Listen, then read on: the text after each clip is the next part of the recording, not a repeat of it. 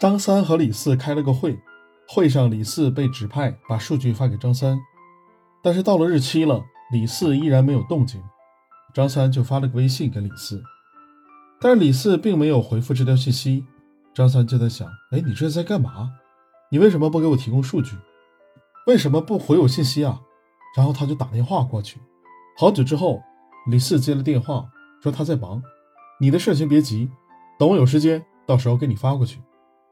两天后，李四依然没有把数据给他。在这个时候，张三的经理就开始催促。张三说：“这是李四的原因，李四不给我数据。”张三的经理就把张三一顿骂，说：“别人不给你数据，难道你不会过去要吗？”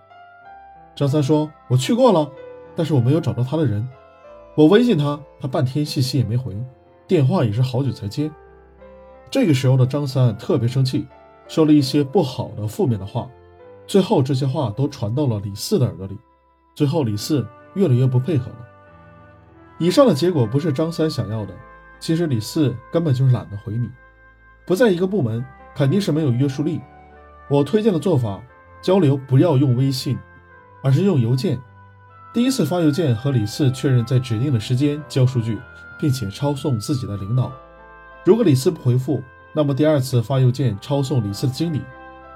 还有，在生气的时候，不要说别人的坏话，这个肯定是不可取的。不好听的话一定会流到别人的耳朵里。职场说人坏话是大忌讳，请大家谨记。